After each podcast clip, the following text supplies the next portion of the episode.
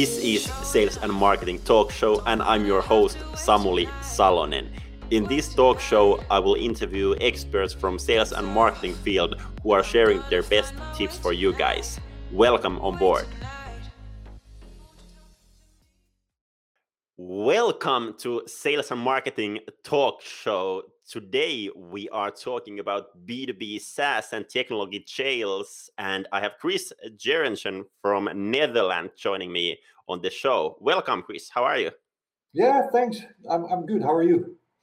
All good, thank you. And great to have this conversation here today. You have a lot of experience in B2B sales, so really waiting forward on your tips and ideas on sales. And one thing that I would actually love to start our conversation today is that we both are working with companies who are like opening up new markets. And I would love to start with that one. So if you are a company and you want to start your business in new territories, how you should start with that one, like if we are thinking about B2B sales? Yeah, that's a good question, interesting question. So there's a lot of companies from Finland and other parts of the world that have a certain track record in their home territory, right? They're quite successful in their home territory. They have signed up a few references, and perhaps they've received some venture funding, and they want to scale. And then their investors or the owners, they decide that actually they want to grow to, I don't know, sometimes 10 times the size they are at a certain point in time in the next 3 or 4 years or something like that. So they want to do that in a very aggressive manner sometimes, right? Especially if there's venture funding involved. And then they're looking at how to do that. And that's quite a challenging question because, you know, if you want to open up a new market, you need to learn quite a lot of things, and you need to very often make significant investments in order to get going, right? A lot of US companies that want to go to Europe, or Israeli companies, or Indian companies, but also European companies that want to branch out into other European territories. They think they have to open an office, recruit people, onboard these people, wait for these people to get acquainted with the market specifics, and then build up a network and eventually get some business going, right? So that, as you can already tell from, you know, the way I'm telling it, that takes quite some time. You know, there's some administrative consequences, there's some logistical issues, there's things like, you know, a network that needs to be built up. There's certainly some legal stuff that you may want to look into. So that's quite risky for a lot of organizations, and you know, they're quite. They're very much aware of these risks and of the fact that there is a certain cost involved as well. So what some organizations do is they work with a local distributor or reseller or system integrator that could somehow represent them. That could work really well. Although what you do see is that in order to activate such a channel, quite a lot of efforts are required from the side of the vendor as well in order to get them moving, right? Just appointing a distributor or reseller, that's in most cases not enough to really get business going. So it really requires still a lot of involvement from the side of the vendor. And then what we do with my company, we actually provide an alternative to that. So, you know, you see more and more companies that basically do what we are doing as well, which is outsourcing sales and marketing operations. And so we basically do the same as what you would expect from a team of local people that's on your payroll in a new market. But then we have these people ready to go already. So we have local teams in a wide variety of markets in Europe and the United States that have a track record, that are already employed by us, ready to move forward. They understand how business is done. They speak the local languages. They understand the culture and stuff like that. So that may, for quite a few organizations, be a really interesting alternative. And what we've seen is that you coming from Finland, there's quite a lot of Finnish companies that are really interested in that. And I think there's a few reasons for it. One is, you know, of course, because there's so many interesting technology companies being started in Finland, probably as a result of the great education of the universities where a lot of interesting startups and scale-ups spin off from. And then there's also a very active government that's subsidizing or assisting these startups to go international through a variety of funds and ways to help them, basically. So through the years, there's quite a number of Finnish companies that we work with and that basically chose to work with, you know, an entity like ourselves in a new territory instead of opening up their office. And then later on, after we achieved a certain revenue threshold, you know, they could still, of course, open their own office, hire their own people, and then we could move into a new area, you know, and build business in a new area again for them. Yeah, exactly. Yeah, it does.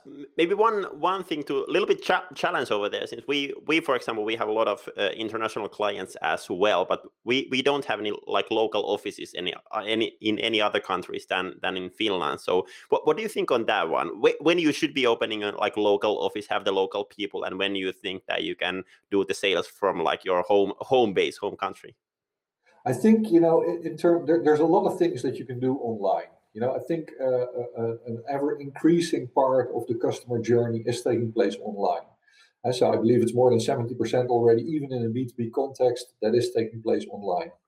But even then, you know, even if you look at things like inbound marketing, a certain way of localization, and I'm not only speaking about, you know, translating the materials, I'm really speaking about adapting to the local market circumstances and coming up with local examples, really understanding local business culture, local legislation, local issues, and stuff like that.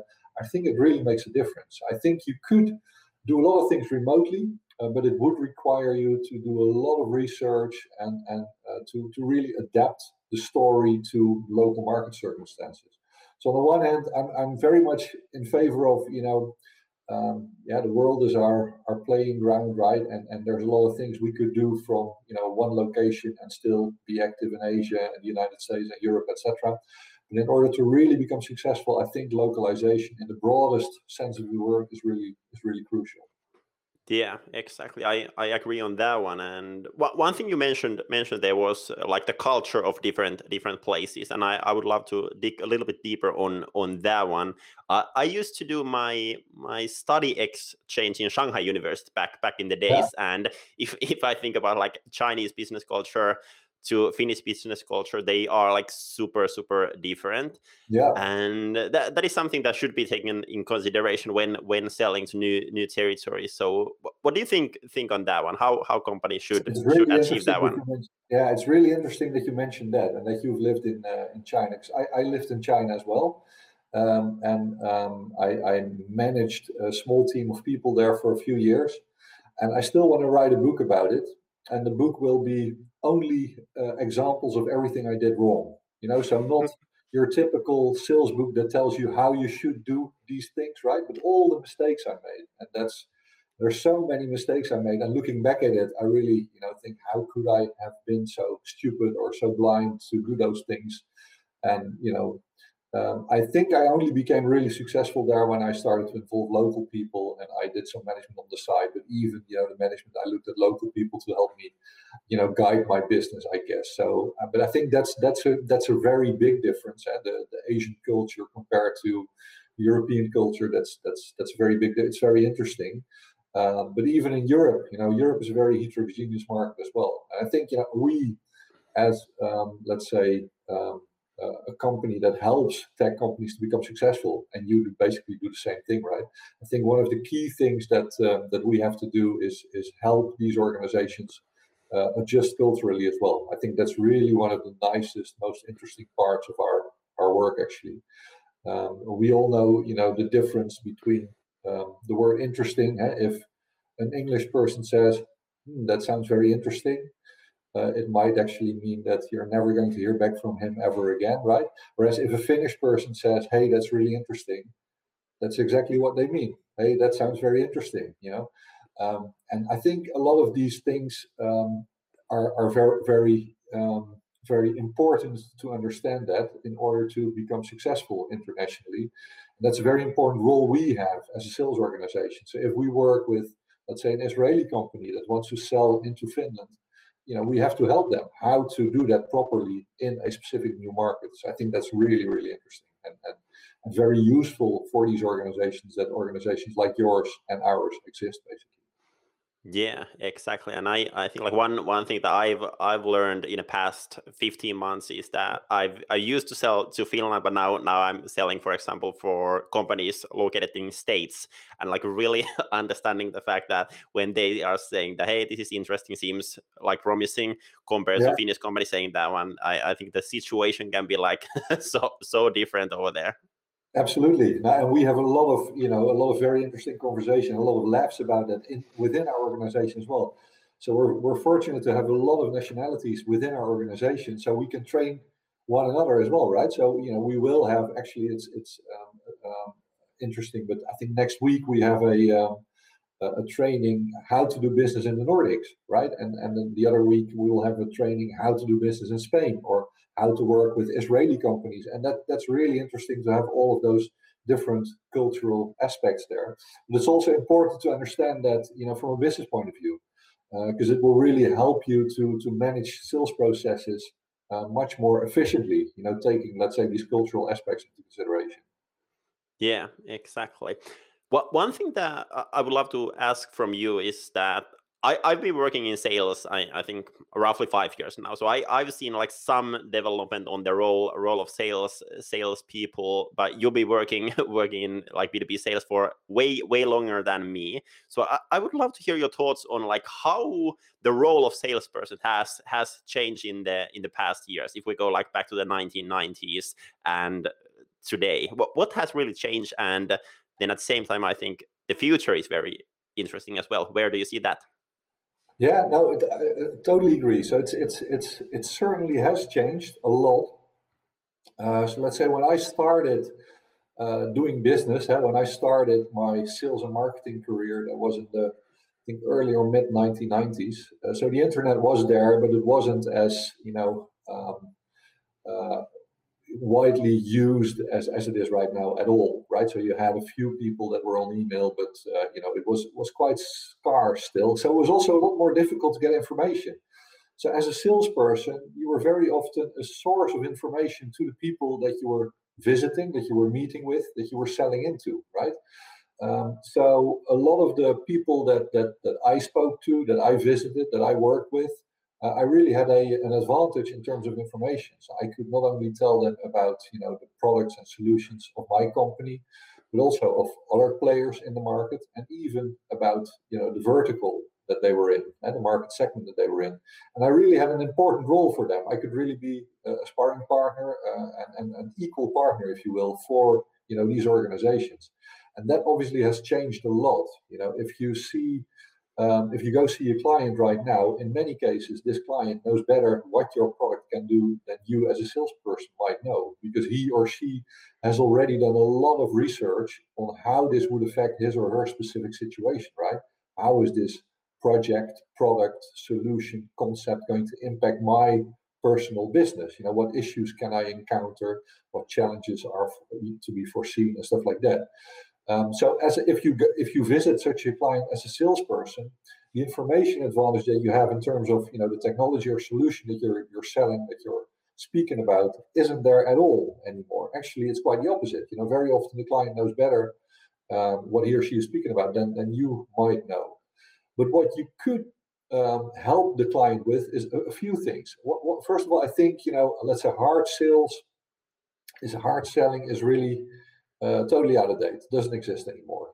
If you do that, you're not going to be successful, and you really have to sit next to the client, be extremely transparent, ask a lot of questions in order to understand their situation and help them find the solution. You're in this together. Be transparent, build up a relationship, and then end of the day come up with a solution that's best for them, and that hopefully will also suit you. But in that order, that's I think is really important.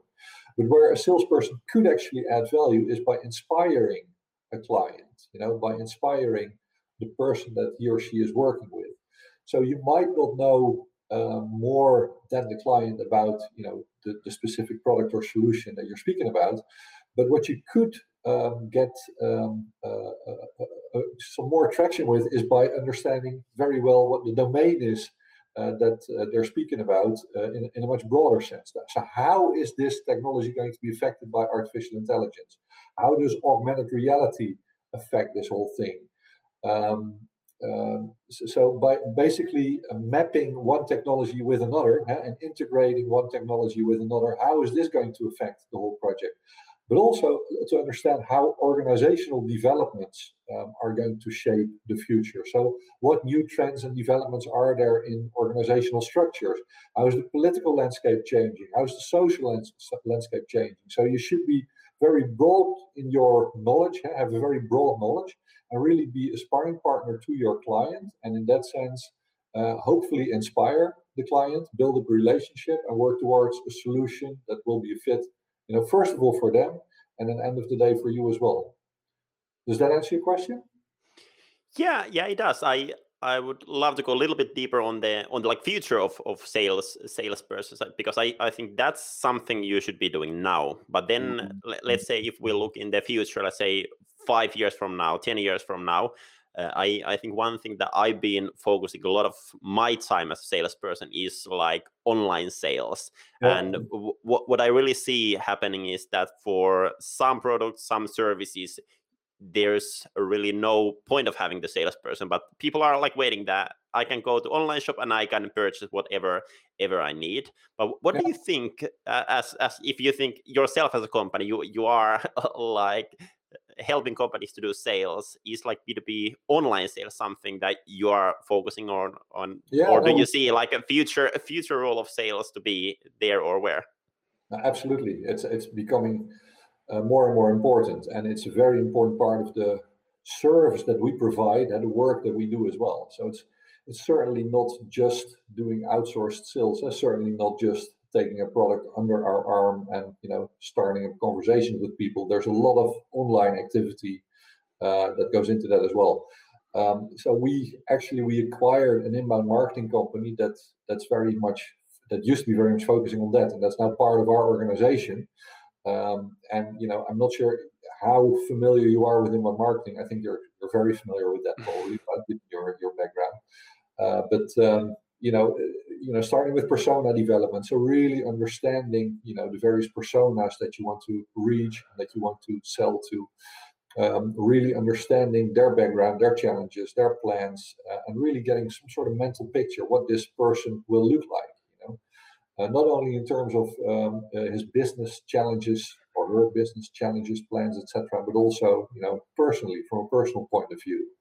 I think that really makes a difference already. Then doing good keyword research, finding out what are the actual search phrases that such a person would be using if he or she starts to orientate online, and which fora would such a person be visiting online, which online magazines or offline magazines would such a person be reading, and to get a really good understanding of this target group somehow. And then based on that, starting to create content that will be very meaningful for this persona or these personas. So there can be several personas for one specific organization, and they all go through various stages during a journey, right? During a buyer's journey. And you need to create content for the various stages they're in. It can be that they're just orientating and they just want to browse online a little bit about a specific problem they might have. So they're in the awareness stage. But it might also be that they're already ready to make a decision, that they're in the final stage of their decision-making process. For all these stages of this journey, you need to be able to create content and provide them with content online. That will help you to also position yourselves as a thought leader in a certain domain, right? And the interesting part actually is that this whole online activity very much goes hand in hand with the offline sales activities, or at least that's how I see it. So obviously you can follow up on the leads that you generate online. You can follow up on these people offline, right? You can give them a call or set up a face-to-face meeting or set up an online meeting and then discuss a specific project or a specific concept with them, because I think especially for the more complex projects and the more complex solutions, especially in a B2B environment, very often some sort of interaction, some sort of personal interaction is still required, and it will be difficult to finalize the whole process online. So there's certainly a lot of interaction between the inbound marketing part and the outbound sales activities in terms of following up on these leads, but also in terms of making use of the content that's actually created for these inbound marketing activities. So by really taking a close look at these personas, sales will get a much better understanding of who they're actually selling into, right? By leveraging all the work that marketing has put in order to create these personas, sales can certainly benefit from that as well. It also helps to shape the language within an organization, right? If sales is speaking to marketing about something, and then they could say, well, actually, are we speaking about commercial Charles right now or about technical Tony? And let's discuss the go-to-market or the positioning for technical Tony instead of commercial Charles, and let's write a content piece for him or her. So it helps to streamline the discussions within an organization.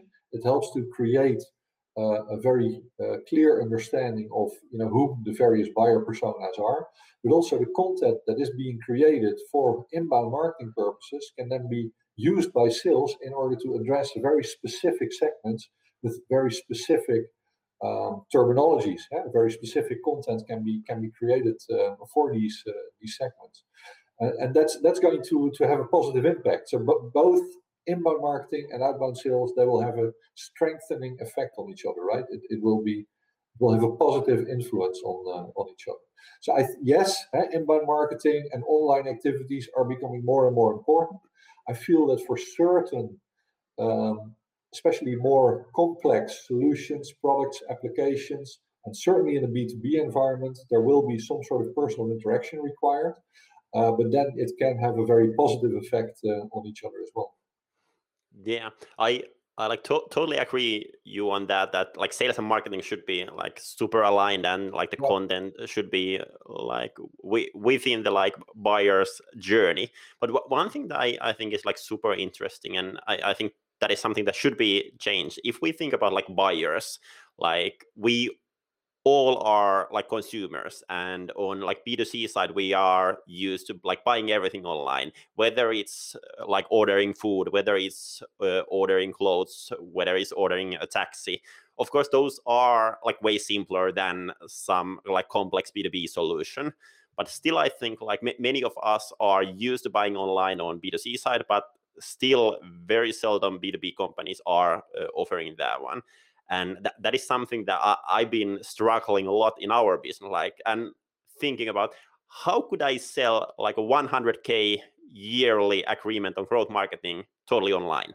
Can we do it? And I think we should be able to do it in a few years, but of course it's way more challenging than like selling a dish of food or a taxi ride. But I think that is something that I'm focusing a lot of my time in, like how to buy online. And I think many B2B companies still have on their site like contact us form rather than buy now form.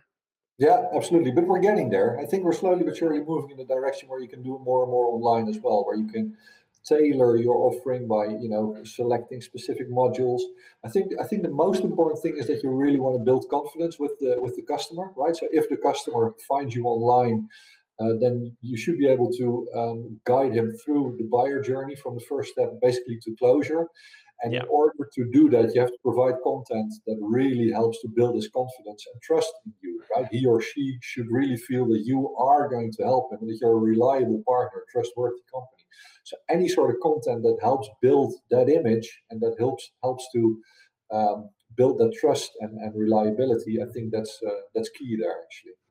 Yeah, exactly. And I think like selling smaller deals online is getting like closer and closer. But then when we are talking like super big deals, it's of course way harder at the moment. But I would love to hear your best tips on like closing or signing deals with large accounts. How to approach that?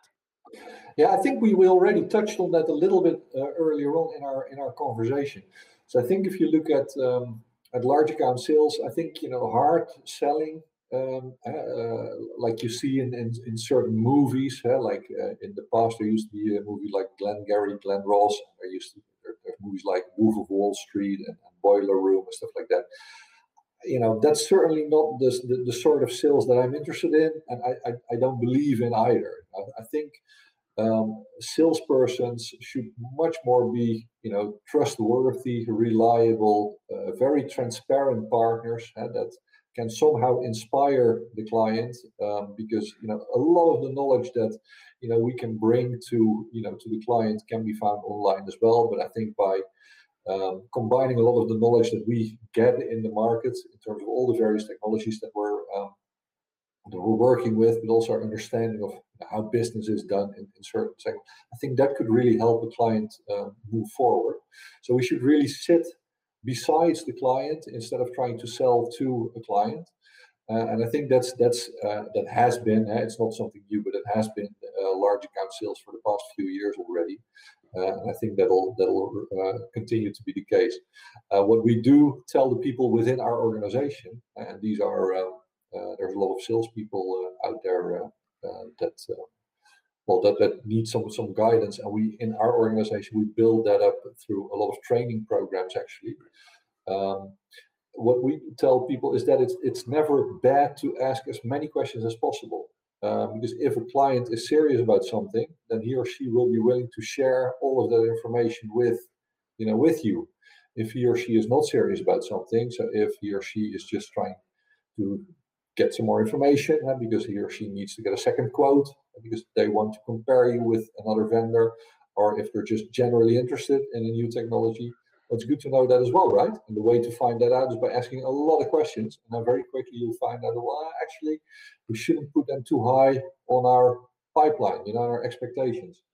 But if they are serious about it, then I think they will value very much the if you're seriously interested, so if you're seriously interested in, their challenges and what they're trying to accomplish, their situation, the technologies they already use, because you want to find the solution that will work for them and that will be implementable for them, that can be integrated with their existing systems in the timeline that's workable for them, then I think you are much more seen as a trusted consultant, and end of the day, that'll help you to win the business. And so the key thing that we teach the people that join our company and that have to go through our academy basically is to ask as many questions as possible. Don't be afraid. If they're serious, client will be willing to answer, and otherwise you'll find out as well, and that's perfectly fine too. To find out that actually this client is not ready to move forward yet, and actually we should be speaking to them again next year. Yeah, sounds good. And I really like the idea on like being side to side with client and really working on the deal like together with the client. And yeah, I agree. Asking great questions is one of the best ways of doing selling. Do you have like one favorite question that you love to ask from every client? Of course, I understand there is like something client specific ones, but I think there is for sure something that you can ask from every client that opens them up. Yeah, so actually I was actually saying, well, you should sit next to the client and ask as many questions as possible. But I think the key question you have to ask is, of course, so if we do all this and having sorted out all this and having answered all your questions, are you ready to sign now? Can you please sign on the line which is dotted? And that's also quite a scary question to ask every now and then, because the client might say no, right? And but that's really good to get that no as well, because then you can of course find out why you're still getting that no and work perhaps towards a yes.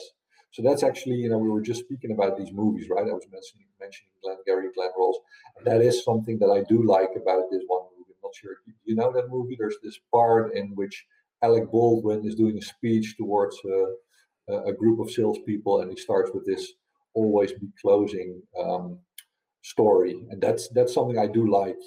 I do think that it's important when asking all of these questions and when sitting next to the client and when trying to find a good solution for him or her, it is important to keep in the back of your mind that you do want to get a deal right, you do want to close. Yeah, I love that question, and I haven't checked out that movie, but we'll check it out for sure. But hey, yeah. Then we could hop on to our last part. So I have a question from my previous guest to you, and then you can ask the question from my next guest. And on my last episode, I had Bill McKidis, ex-CMO of Salesforce, Zendesk, and Slack. And Bill's question to you was that, what is your secret SaaS tech tool that you use for your B2B sales that gives you a big edge? That's a good one. It's actually something that we developed in-house. So we developed our own software in-house that's exactly doing what we were just discussing. That's asking a lot of questions from potential buyers. And if we ask all of these questions from potential buyers, then we are able to qualify them very well, but also to come up with a solution that's really tailored towards to their specific situation. So it's not a solution that's available in the market. You know, perhaps we should commercialize it at some point. That's actually the, you know, if you're speaking about secret SaaS tech tools, aside from, you know, LinkedIn and Pipedrive and, you know, your average CRM that we all use as well. I think that's actually something that's quite differentiating. Sounds good. How does it work in like practice? It's Excel. It's sort of like a smart Excel. So a lot of questions that are weighed with certain how do you call it values, right? And then a certain probability comes out, but also basically a plan on how to address a specific client. Seems interesting. Maybe we have a commercial version of that one at some point. It's very specific to our organizations. I'm not sure if it will work for other organizations as well. Maybe we should investigate that. It's an interesting, interesting question, actually. Okay. And who's your next guest? Do you know that already? Yeah, I do. So I have Peep Laja joining me. So Peep is actually founder of CXL, and we are talking with Peep about messaging and positioning of companies. But your question can be related to anything that you wish. So what I should be asking from Peep? So where is he based? I think he's based somewhere in the United States. Okay, and they are intending to penetrate the European market, or they're already active on the European market? I think they have, for like the CXL, I think they have a lot of customers in the European market. And with his new product, I think it's called Winter, they have some clients on the States, and they are like penetrating European market as well. Well, let's go back to the topic that we discussed earlier on during this show. Then, you know, what I'd be really interested in is if he's experienced any cultural differences between, you know, doing business in the US and doing business in Europe, and if that had any sort of implication on the product or on the positioning of the product that they're selling here and in the US. That's something I'd be genuinely interested in. Yeah. That's an interesting question, and I will ask that one from Peep. But hey, thank you so much for joining me, Chris. Thank you for everyone listening to this episode. And if you liked it, please share it on your social so others can learn about B2B sales as well. And have a great week, everyone. Bye-bye. Thanks, much appreciated. Have a good day. This was Sales and Marketing Talk Show, and I'm your host, Samuli Salonen. Thank you so much for listening, and see you in the next episode.